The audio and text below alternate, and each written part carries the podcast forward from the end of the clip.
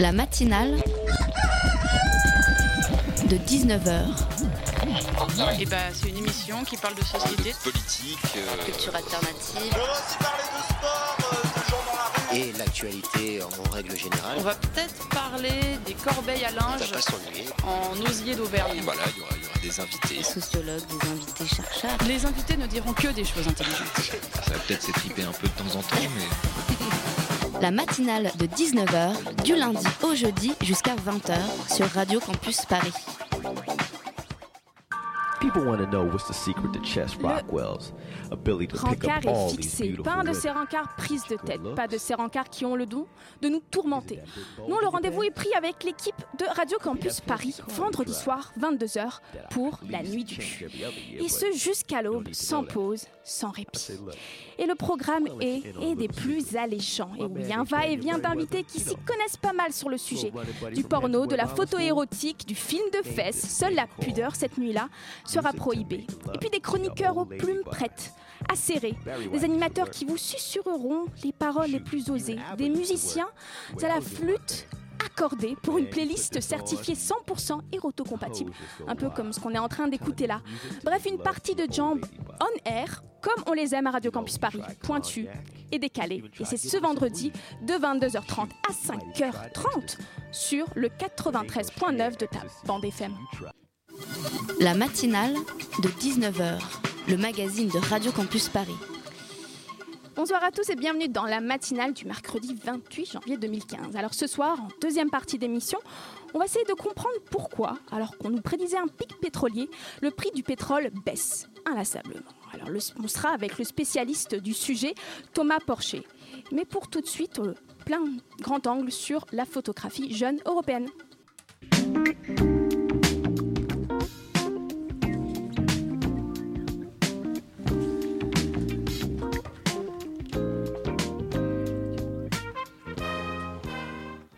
Oui, je le disais, on va s'intéresser à la photographie, mais pas n'importe quelle photographie.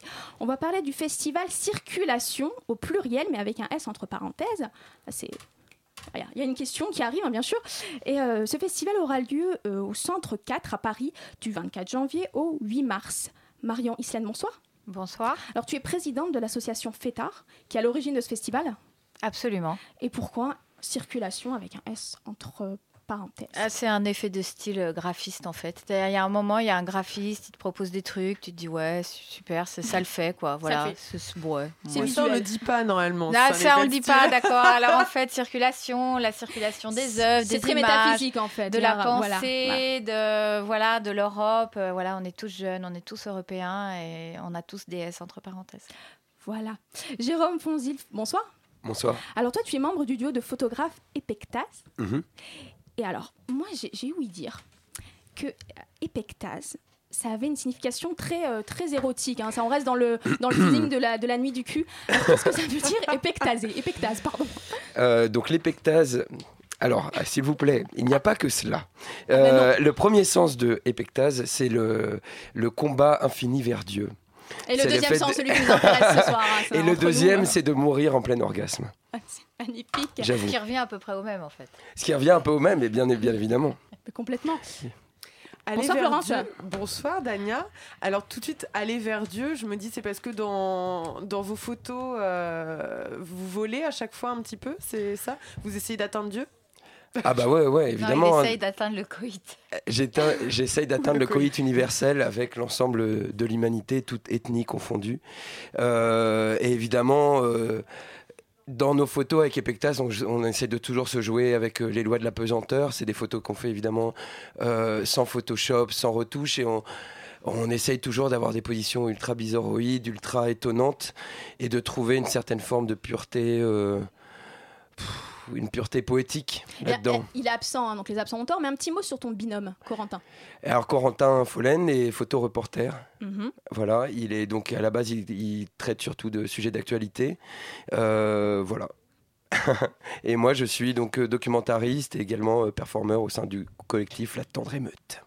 Et du coup, euh, j'ai vu et je suis assez d'accord avec ça que votre travail, ce serait un peu dans une approche dadaïste au niveau des objets, tout ça. Est-ce que tu es d'accord ou pas? Euh, bah alors déjà, oui et non. Oui, euh, dans, je pense, le, le fond de ce qu'on pense, une critique assez acerbe de la société, la volonté de, de rire, ce qui n'arrive pas très souvent en art, j'ai l'impression, la volonté de jouir. Euh, après, de ce que je connais du mouvement Dada, euh, ils étaient presque moins dans la forme que dans le discours, c'est-à-dire que c'était vraiment un, mouvement qui a beaucoup parlé, qui a beaucoup écrit, et des choses passionnantes. Mais c'est vrai que nous, on a euh, justement cette forme-là, c'est un peu ça notre jouissance à nous, c'est d'avoir quelque chose qu'on estime en même temps très terreux, très franchouillard, et en même temps presque céleste. D'accord. Et du coup, toi, Marion, donc la première édition de Circulation a eu lieu en 2011, si je me trompe pas.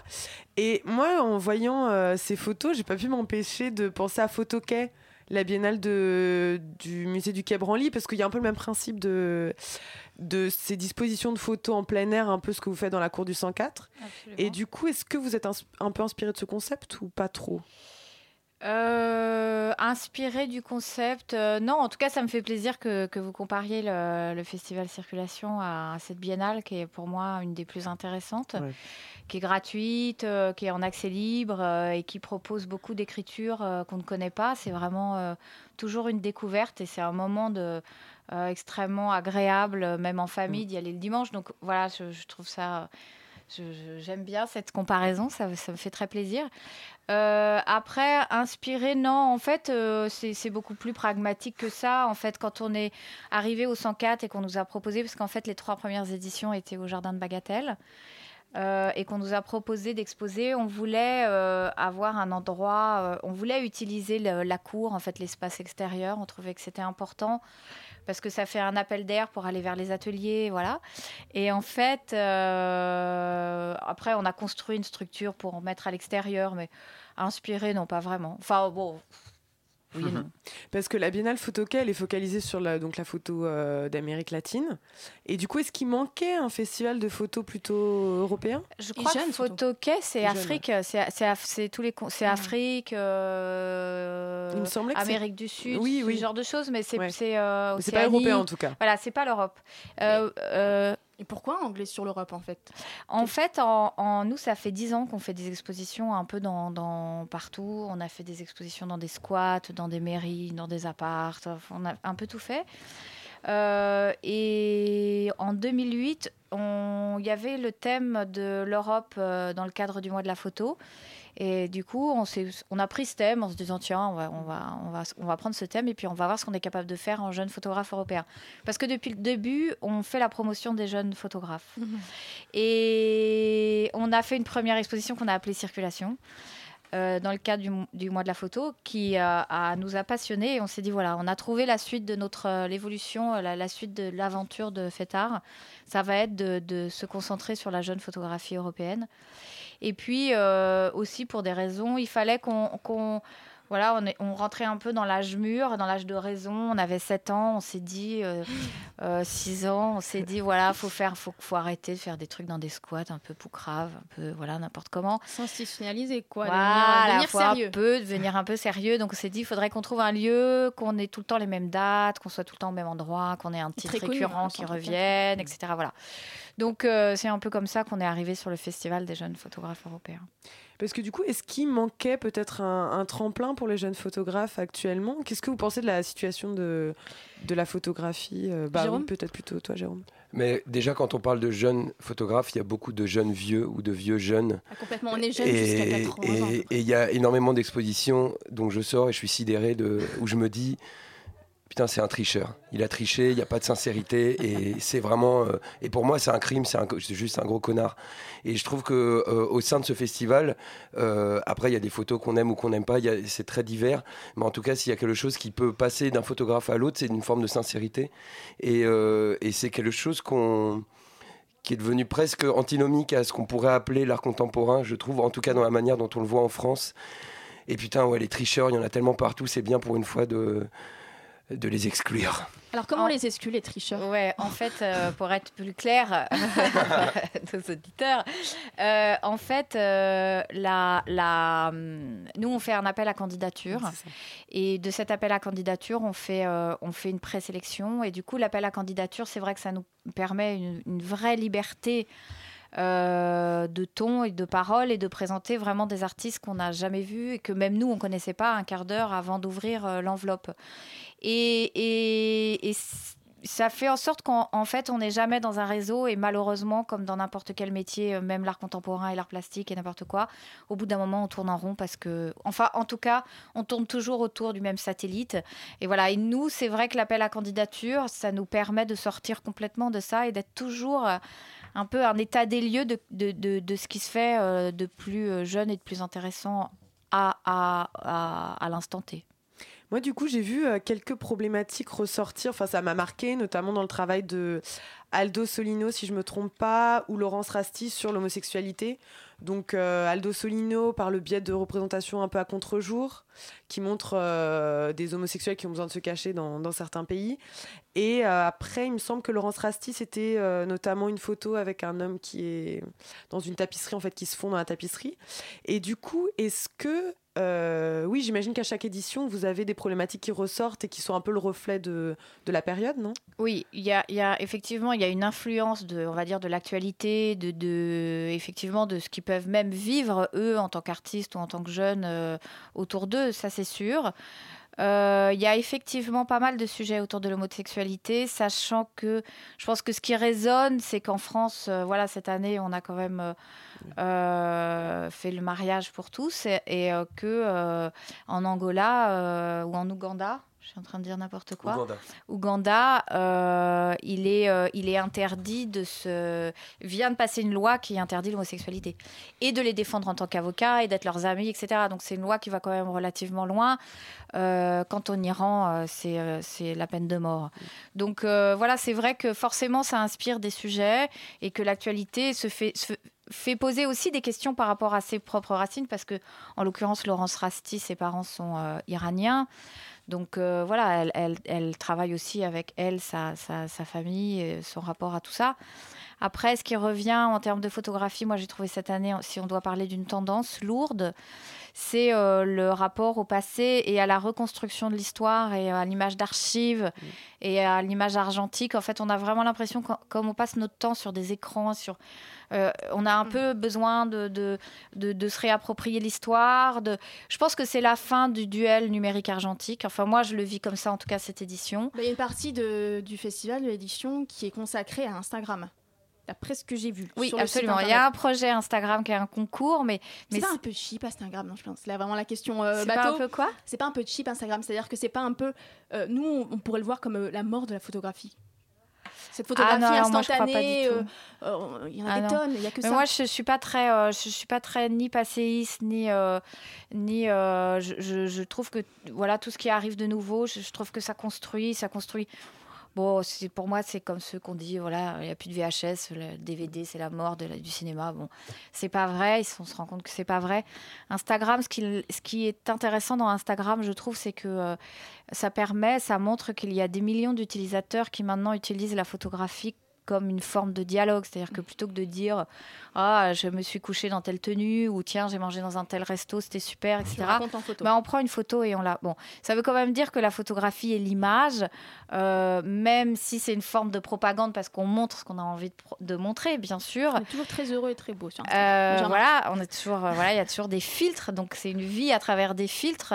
ça pose quand même la question de l'image et de, et de l'importance que l'image a maintenant dans notre quotidien des choses mm. là-dedans. Ça révèle des choses. On peut pas euh, parler de jeune photographie et pas passer, ne pas parler de ça parce que c'est quand même, euh, ça veut dire quelque chose sur l'image en tout cas. On continue notre entretien euh, autour du festival Circulation après une petite musique sur Radio Campus Paris.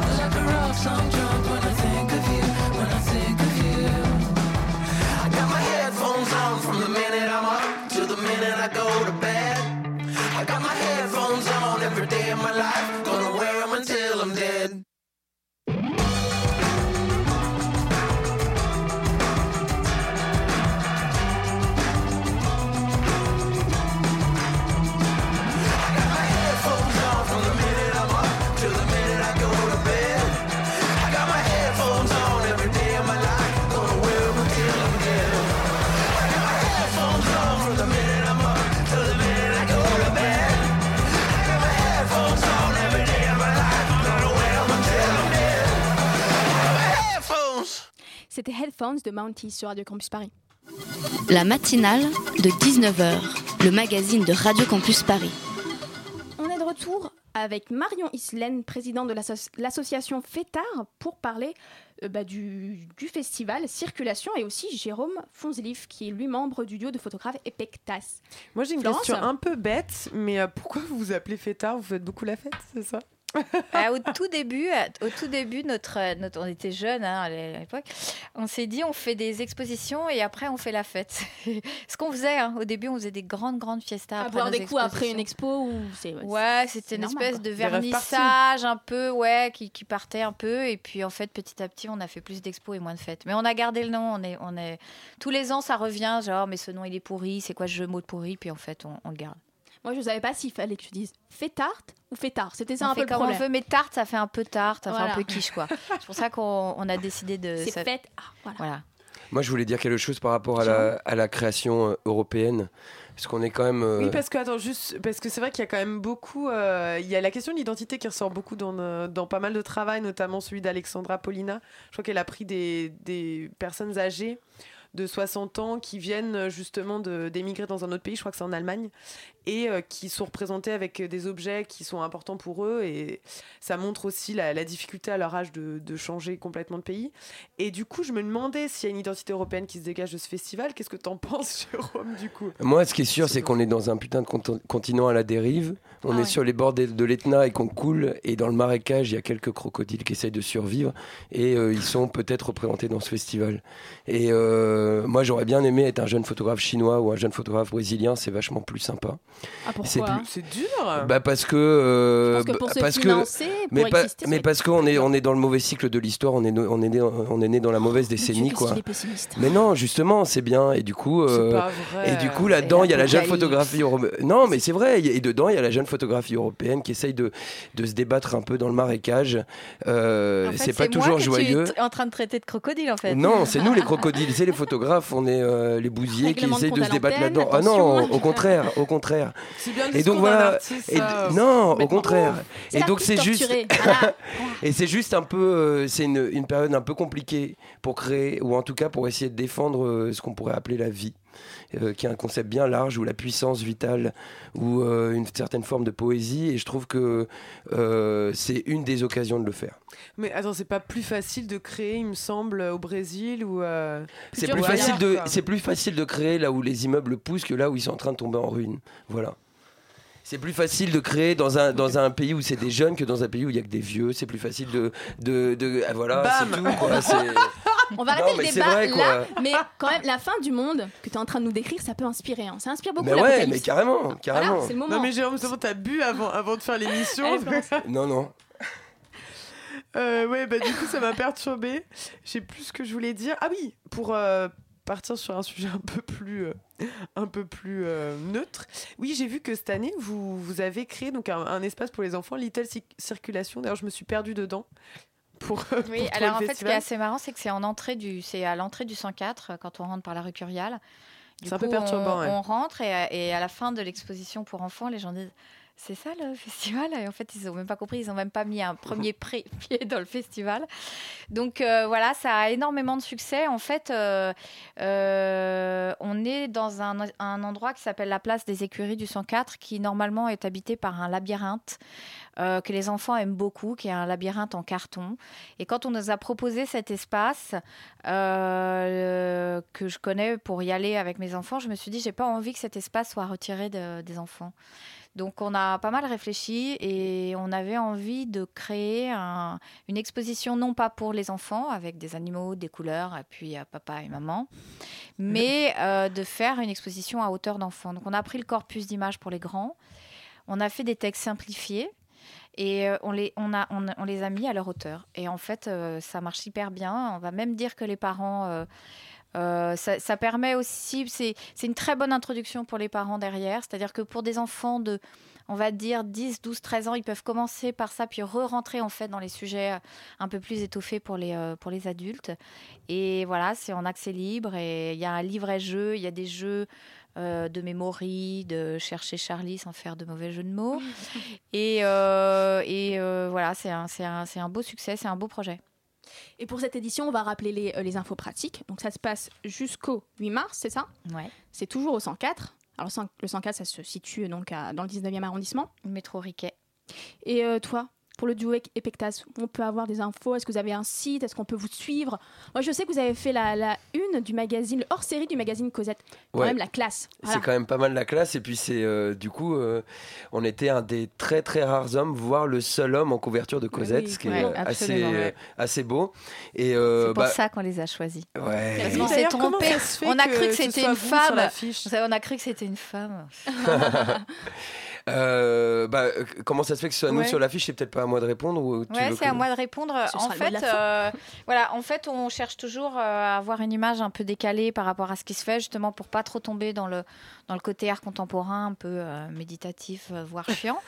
Euh, et euh, voilà, on veut toujours avoir des affiches un peu, un peu. On a en- plutôt envie de sourire. C'est plutôt nous, nous, on a envie de faire sourire. C'est plutôt notre, notre, euh, voilà.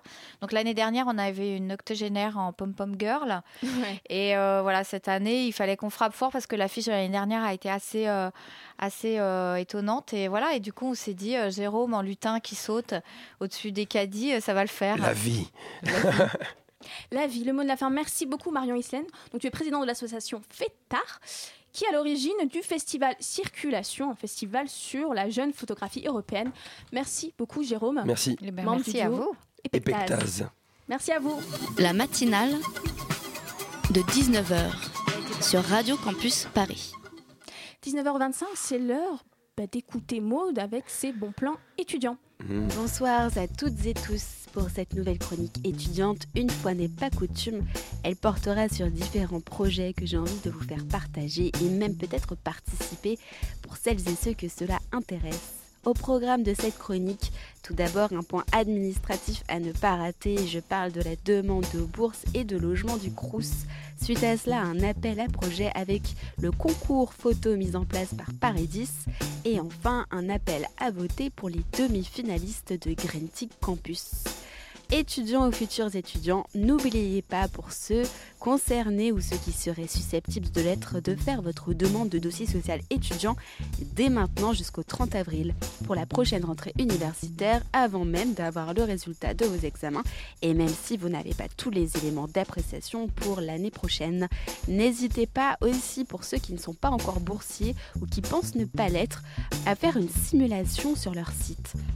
Vous pourriez en effet être assez surpris. Le Crous n'est pas que réservé aux étudiants dans une situation extrêmement précaire que financièrement.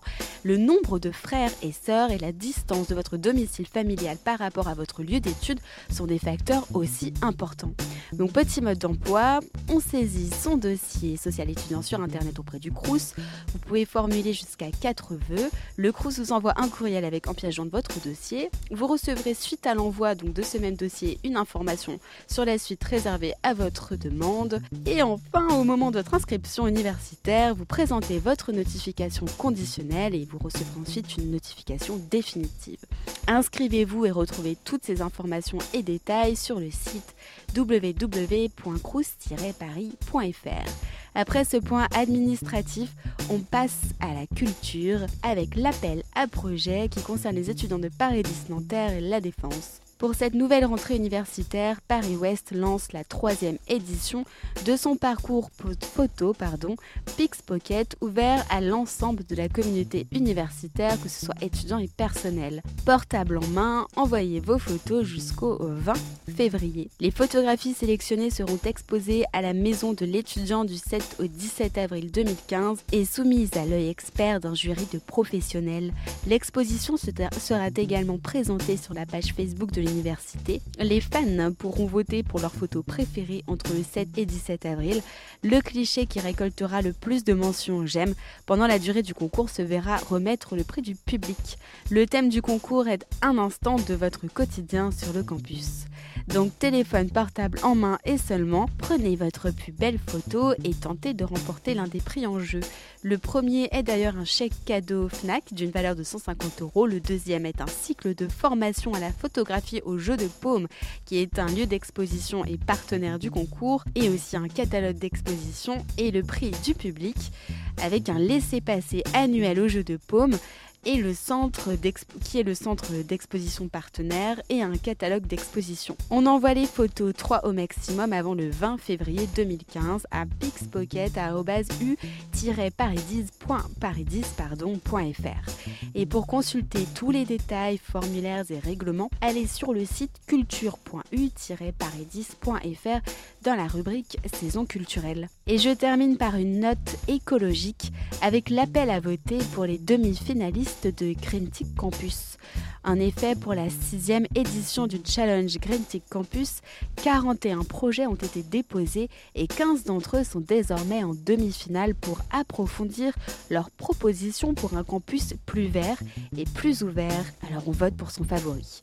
La question d'ailleurs de cette sixième édition, c'est comment rendre le campus plus innovant et plus durable grâce aux technologies de l'information et de la communication. Plus de 200 étudiants des quatre coins de la France se sont penchés sur cette question et ont proposé 41 projets répartis dans trois catégories qui sont l'ancrage territorial du campus, la gestion environnementale et enfin vie étudiante et sensibilisation. Parmi l'ensemble des projets déposés cette année, 15 d'entre eux, dont 8 tout de même, en Ile-de-France, viennent être sélectionnés pour la phase de demi-finale. Les critères de sélection sont le caractère innovant du projet, les bénéfices en termes de développement durable pour le campus et enfin bien sûr l'usage des technologies de l'information et de la communication. Les demi-finalistes doivent maintenant développer leur projet afin de fournir un dossier complet sur sa mise en œuvre. Parallèlement à cela, une vidéo de présentation leur est demandée et les candidats auront également la possibilité d'animer une page blog sur le site green, campus.com, je vais y arriver, pour vous convaincre de voter pour leur projet afin de décrocher le prix du coup de cœur du public. On découvre donc le projet et on les soutient en votant pour celui préféré en allant sur greentic-campus.com. L'équipe qui aura le plus de votes remportera ce prix et j'en profite aussi pour vous présenter tous les autres prix qui sont tout sauf négligeables. On compte donc le grand prix qui est une dotation de 7000 euros, le deuxième prix de 3000 et le troisième prix de 2000 euros quand même, c'est quand même important, avec ce fameux prix coup de cœur enfin, auquel je vous invite à participer aussi avec des lots surprises pour les gagnants. Ma chronique s'arrête ici, je vous souhaite à toutes et tous une très très bonne soirée.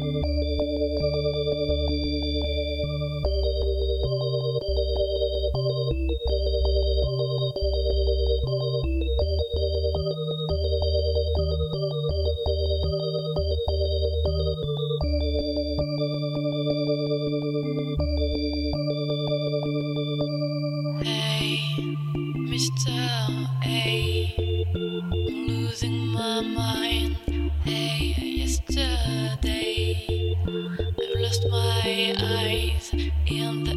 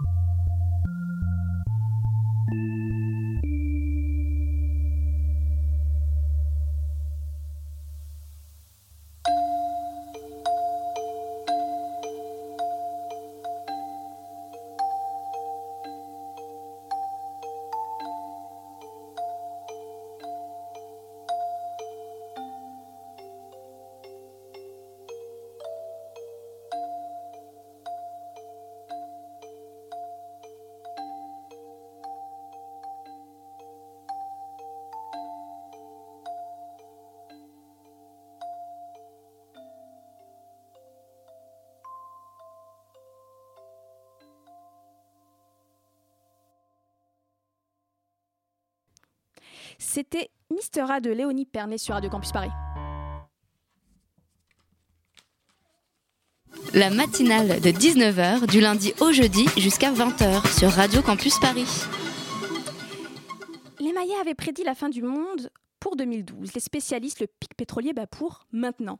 Avec un prix du baril passé sous les 50 dollars, il frôlait les 100 dollars en juin, et une planète qui continue de tourner, on peut dire qu'ils se sont bien gourés. Et oui, il y a à peine 3-4 ans, on nous prédisait un pic pétrolier inéluctable, un baril à 200 dollars avec toutes les conséquences désastreuses sur nos sociétés plus que dépendantes à l'or noir. Alors comment expliquer qu'aujourd'hui, le prix du baril de brut n'a jamais été aussi bas depuis 4 ans? Quels enseignements, nous, pays importateurs, devons-nous tirer de ces fluctuations de prix qui pourraient fragiliser à terme nos économies? Thomas Porcher, bonsoir. Bonsoir. Alors vous êtes économiste, spécialiste des matières premières et enseignant à Paris Dauphine et à l'ESG Management School. Exact. Alors la situation, on la connaît. Hein, donc je pense que les médias se sont assez emparés des, du sujet. Donc depuis juin, le baril baisse. Depuis juin, donc le baril le baisse, le prix du baril baisse. Il n'a jamais été aussi bas. Euh, donc le pétrole aussi peu cher, hein, c'est logique. Alors la première question, c'est quels sont les mécanismes derrière cette baisse, euh, on peut dire assez soudaine et inattendue?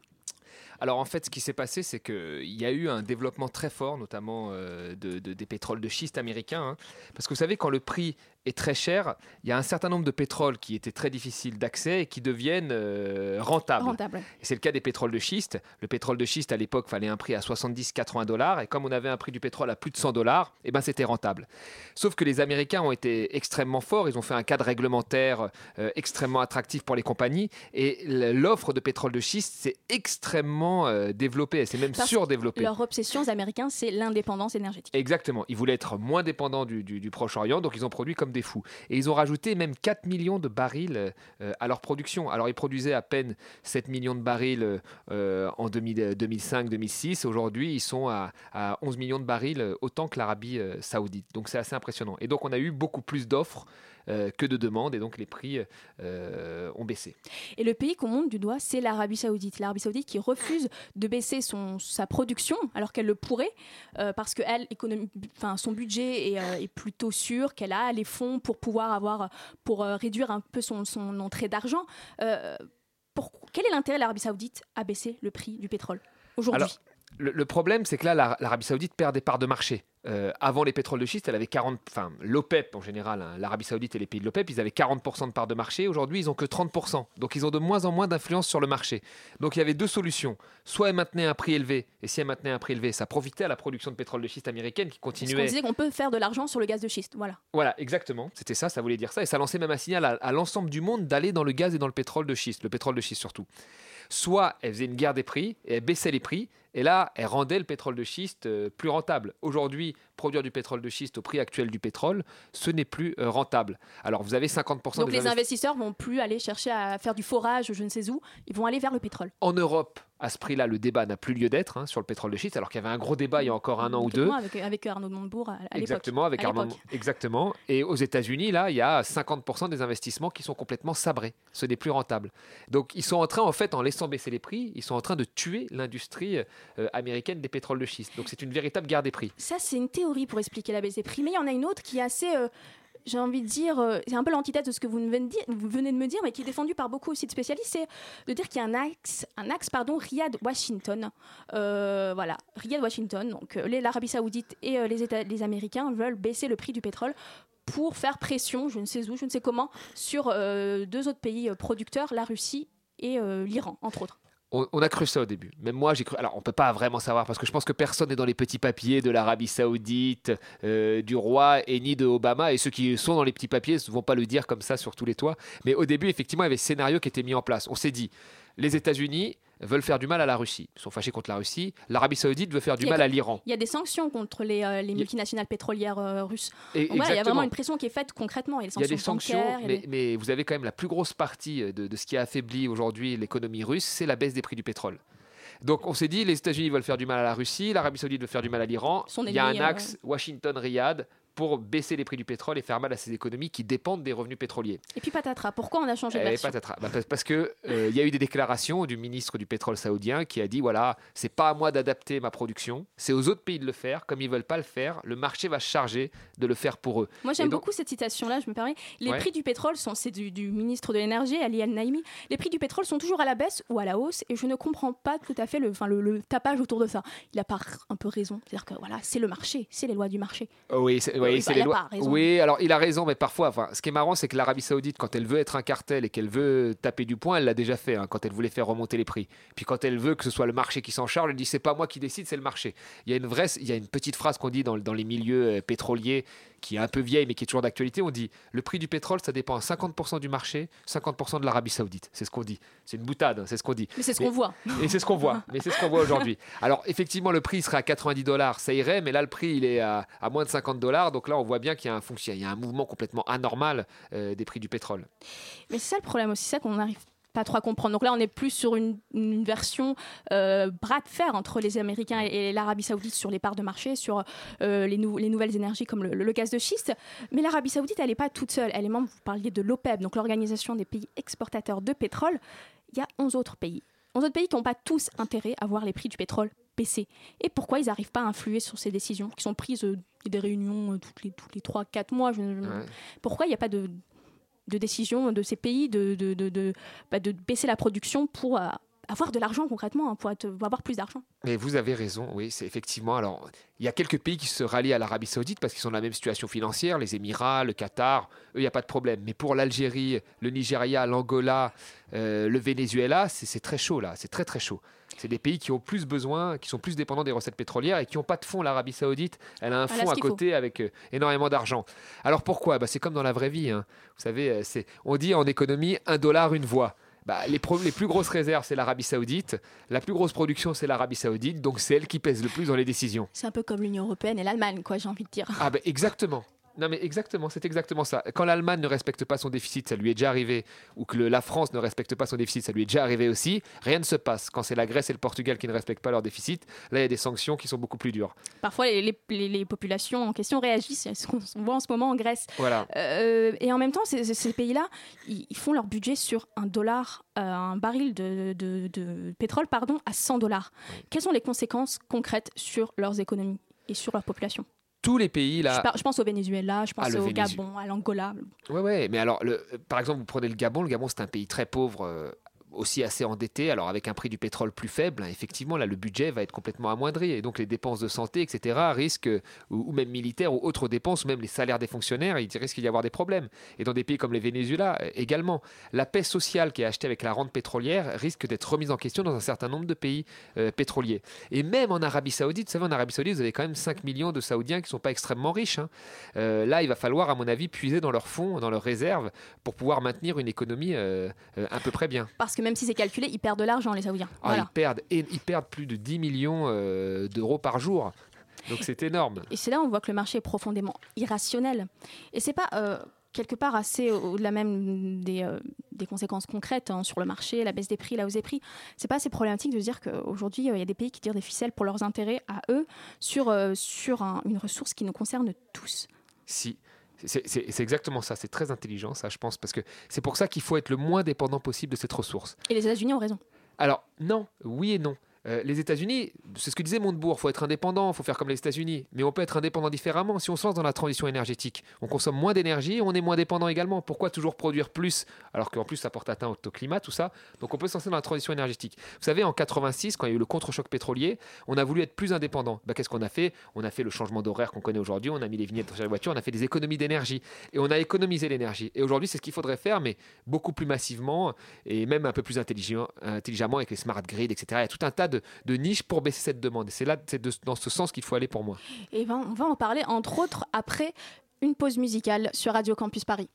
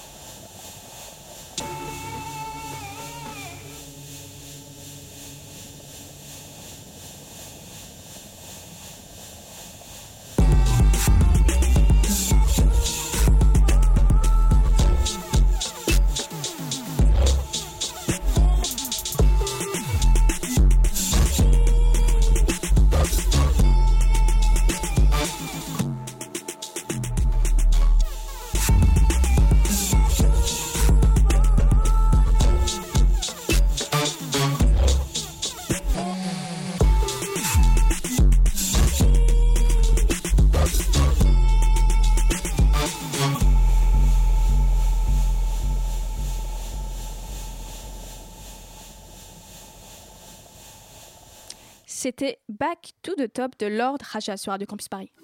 La matinale de 19h, le magazine de Radio Campus Paris. On est de retour dans la matinale avec Thomas Porcher, économiste et spécialiste des matières premières, pour parler de cette soudaine euh, baisse des prix du pétrole. Euh, on parlait des, des manières, nous, pays importateurs, donc la France, d'être indépendant parce qu'on se rend compte que ça nous pose des problèmes et qu'on n'a aucune marge de manœuvre sur, euh, sur les prix du pétrole. Euh, vous, vous avez publié un ouvrage euh, en 2013, donc Le Mirage du gaz de schiste. On en avait déjà un peu parlé là tout à l'heure, mais vous ne semblez pas très convaincu par la solution du gaz de schiste. Non, alors pas du tout, parce que déjà, bon, le gaz de schiste, c'est polluant, hein, ça porte atteinte à, ce qu'on appelle le climat, et aujourd'hui, on, a, on, a, on accueille une conférence à Paris hein, cette année hein, qui s'appelle la, COP 21, qui, qui, qui, est fait pour lutter contre le climat, enfin pour que les, pays se réunissent et trouvent une solution pour lutter contre le climat. En, en trois ans, j'ai envie de dire, enfin, je sais que j'ai un voilà, peu, on, a, on a du mal à trouver une solution, mais bon, il faut, c'est pas parce qu'on a du mal qu'il faut pas continuer, il faut qu'on en trouve une. Là, on, on, est en phase peut-être d'en trouver une, on espère, on croise les doigts, on va tout faire pour que Paris justement marque l'histoire là-dessus. Je pense qu'on serait un petit peu en avance à l'inverse des États-Unis qui, eux, ne s'engagent pas du tout contre la lutte qui, le réchauffement climatique. le contraire. Voilà, le contraire même, exactement. Alors, il y, a les solutions du passé. Euh, les solutions du passé, c'est quoi? Quand, ça bouge, à l'époque du général de Gaulle, quand on a vu les chocs pétroliers, on a décidé de se lancer dans le nucléaire. On s'est dit, voilà, on va être indépendant en faisant du nucléaire. Donc, on a euh, fait la substitution d'une offre par une autre offre d'énergie. Aujourd'hui, certains disent qu'il faut faire la même chose avec le gaz et les pétroles de schiste. Moi, je ne pense pas que ce soit la solution. Aujourd'hui, il ne faut pas jouer sur le levier de l'offre, il faut jouer sur le levier de la demande. Et là, on a des chantiers. Alors, on a la, consommation d'énergie. Et là, on a des chantiers énormes. Par exemple, les bâtiments, c'est 44% de, la consommation d'énergie française. Moi, je vis dans un, dans un, immeuble qui est une véritable passoire. Vous voyez, il y, a des améliorations qu'on pourrait faire. On pourrait faire des gains d'énergie juste en isolant mieux euh, mes fenêtres, etc. Donc ça, c'est des chantiers énormes qu'on pourrait exploiter. Ensuite, il y a le développement des énergies renouvelables. Aujourd'hui, les énergies renouvelables, c'est quoi? 8 de notre bilan énergétique. On pourrait monter ça et il faut le faire à 20%. Vous voyez, il y a tout un tas de chantiers qui sont plutôt des énergies du futur, qui ne polluent pas, euh, où on peut prendre vraiment des, segments euh, de marché. Et donc, il faut aller plutôt moi, dans cette direction, parce que ça va avec la contrainte climatique, que d'aller dans la direction de substituer euh, du nucléaire par du gaz de schiste, par du charbon. On peut plus, on peut plus faire ça.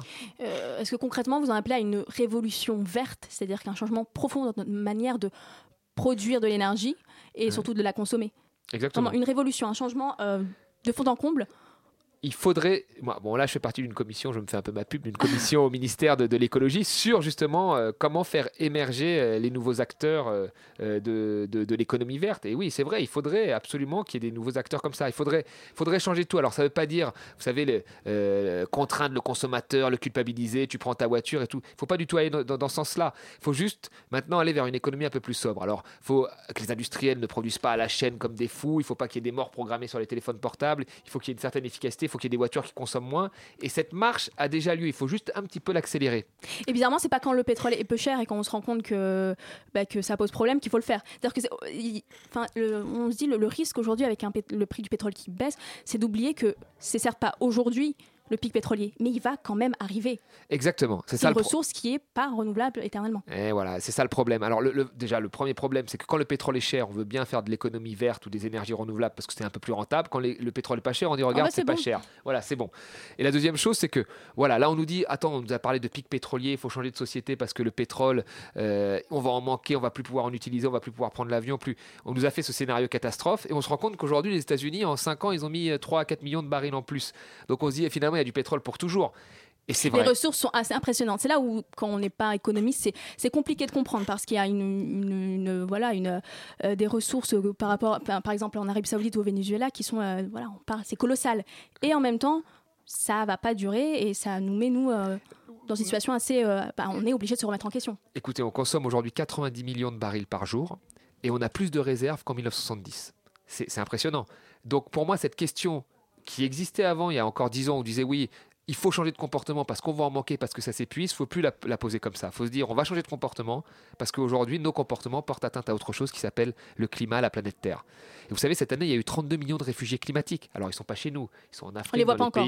Voilà, on les voit pas encore. Et c'est pas parce qu'on les voit pas justement qu'il faut les oublier. Donc, euh, euh, on est obligé, on a cette contrainte climatique. La question, c'est pas, même si on a du pétrole pendant 150 ans, même s'il n'est pas cher, il faut changer notre comportement, il faut changer notre manière de consommer, il faut qu'on consomme moins d'énergie. C'est ça la vraie question aujourd'hui et pas la question de l'épuisement des réserves. C'est pas une question euh, centrale. C'est plus une question centrale. On l'a bien vu que les industriels et les technologies prouvent qu'on peut aller chercher du pétrole aujourd'hui à 6000 mètres de profondeur. Alors ça fait un peu peur. Hein. Avant c'était à, à peine 1000 mètres, 2000 mètres. Aujourd'hui 6000 mètres en Guyane pour moi, c'est terrifiant. On peut aller chercher du sable bitumineux au Canada, prendre du sable, le presser, en tirer quelques gouttes de pétrole, et on est capable d'aller faire ça. Ce sont des énergies extrêmes. On a bien vu qu'il n'y a pas de limite là-dessus. Et moi, ce sera la question de la fin. Ça pose pas ce qui se passe en ce moment. Ça pose pas aussi euh, une question par rapport euh, au discours. Vous en êtes un, et je ne vous vise absolument pas des spécialistes.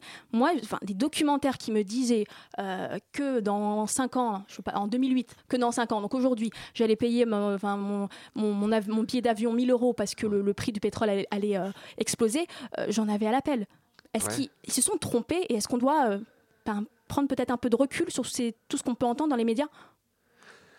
On s'est tous un peu trompés. Prévoir la baisse des prix du pétrole, c'était extrêmement difficile parce que quand on fait des prévisions, on se base sur euh, les données qu'on a aujourd'hui. Alors personne ne pouvait prévoir que les pétroles de schiste allaient arriver comme ça aussi fortement. Donc effectivement, tout le monde, même des chefs de compagnies pétrolières, avaient prévu que le, le, prix de, de l'essence serait à 2 euros. Vous voyez et, donc là, on voit bien qu'il est en, dessous d'un euro dans certaines stations. Donc on est très loin du compte. Mais c'est pour ça qu'il ne faut pas qu'on ait des comportements de traders. Il ne faut pas que les politiques aient des comportements de traders. Quand le prix est bas, on dit que ça va. Quand le prix monte, on pense à autre chose. Un projet de société, une vision un projet de société, une vision à long terme. Voilà, exactement. Et c'est ça qu'il faut avoir. Et aujourd'hui, le vrai problème, c'est un problème de pollution, de climat. Et eh ben, ce sera le mot de la fin. Merci beaucoup Thomas Porcher. Donc, vous êtes économiste spécialisé matières premières, enseignant à Paris Dauphine et à l'ESG Management School. Et surtout, vous avez publié un ouvrage, Le mirage du gaz de schiste, aux éditions Max Milo. C'était publié en 2013. Merci beaucoup. Merci beaucoup. La matinale de 19h sur Radio Campus Paris. Elle n'est pas avec nous ce soir, elle n'est pas dans le studio, mais parce que ce soir, c'est notre envoyé spécial depuis, depuis très loin. Salut Fanny. Salut, est-ce que vous m'entendez? Écoutez, je suis en direct de, New York, là, en plein dans le blizzard. Est-ce que vous me recevez? Oui, bah nous on te reçoit très bien. Je ne sais pas si toi tu nous ah, entends. très bien. Écoutez, je sais, oui, j'ai un peu le nez bouché. Voilà, je suis désolée si je parle étrangement. Il fait très froid ici. Il y a vraiment, je suis bien couverte, mais c'est difficile. Hein, les conditions sont rudes. Bref, euh, voilà. Donc je vais quand même faire ma chronique parce que j'ai du courage. Euh, donc le ce qui s'est passé sur le web. Bah, écoutez, de rien, ça me fait plaisir. Hein, voilà, même s'il fait froid, ça me fait plaisir. Ce qui s'est passé sur le web, que vous pourriez replacer lors d'une conversation très très chiante de la semaine, et eh bien justement, justement, hein, on parle de bizarre, hein, parce qu'il n'y a rien de tel que la météo pour engager une conversation avec quelqu'un à qui on n'a rien à dire, d'autant plus s'il s'agit d'un ton déniché sur Tinder. Je sais que vous le faites, chaque semaine, je sais que vous le faites.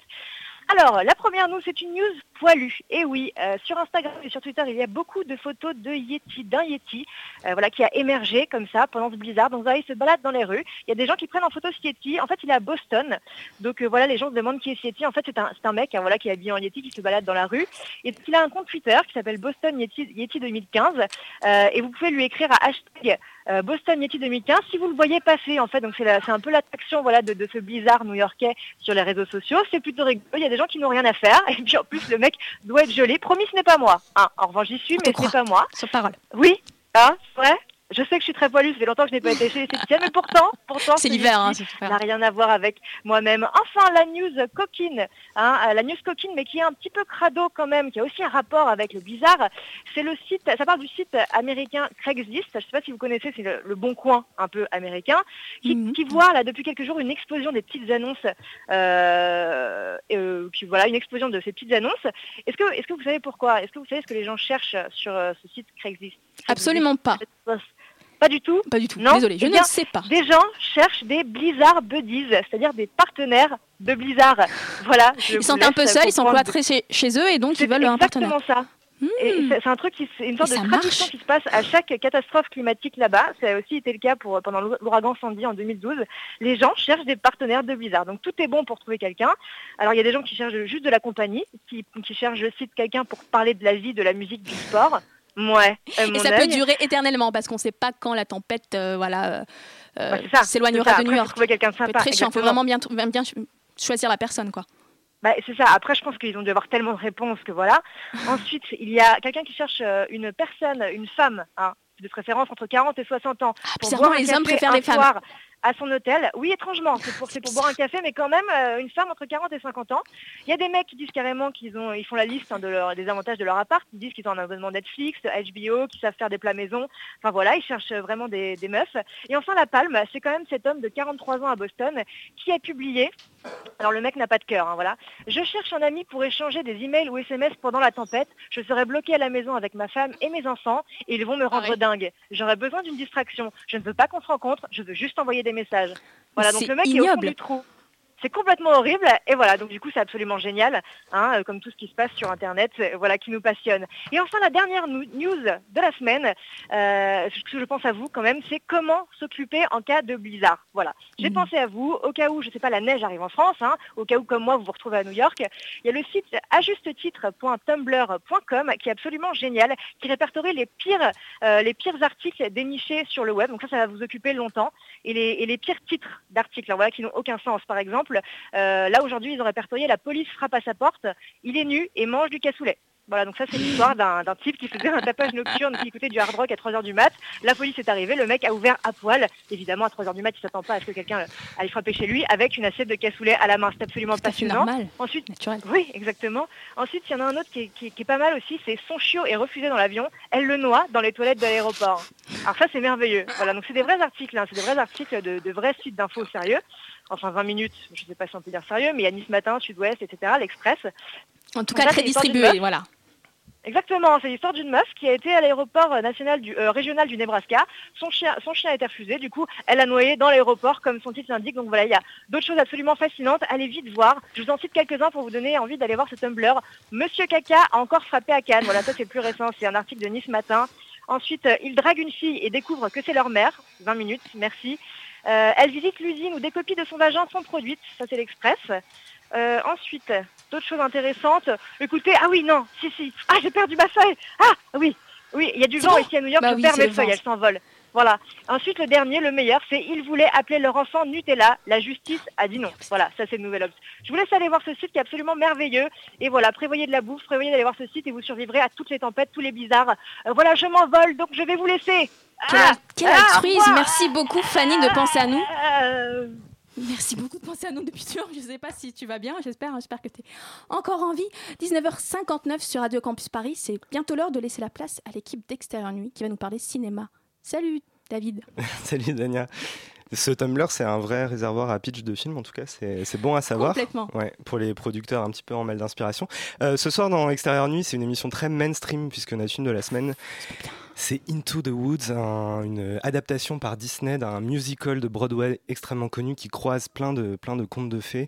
Donc on va pas mal en parler. On va aussi parler de la version originale, la version qui passait à l'époque euh, sur Broadway à New York, parce que certains d'entre nous euh, l'ont vu. Et Vous puis- m'apprenez quelque chose parce que moi, je pensais que ça ne racontait que l'histoire de Cendrillon. Eh ben non, c'est un, micmac, un mélange, une espèce de, de, voilà, de méli-mélo de contes de fées. C'est cool. Et ce sera tout? Et non, non, plein d'autres Ah choses. Euh, Imitation Game euh, aussi, bon, on reste dans le mainstream. Euh, donc, film avec euh, Benedict Cumberbatch sur le mathématicien Alan Turing. Et euh, Knightley aussi. Exactement, voilà, sur le décryptage d'énigmas pendant la Seconde Guerre mondiale. Et c'est tout de suite là, à 20h sur Radio Campus Paris. Éteins la télé maintenant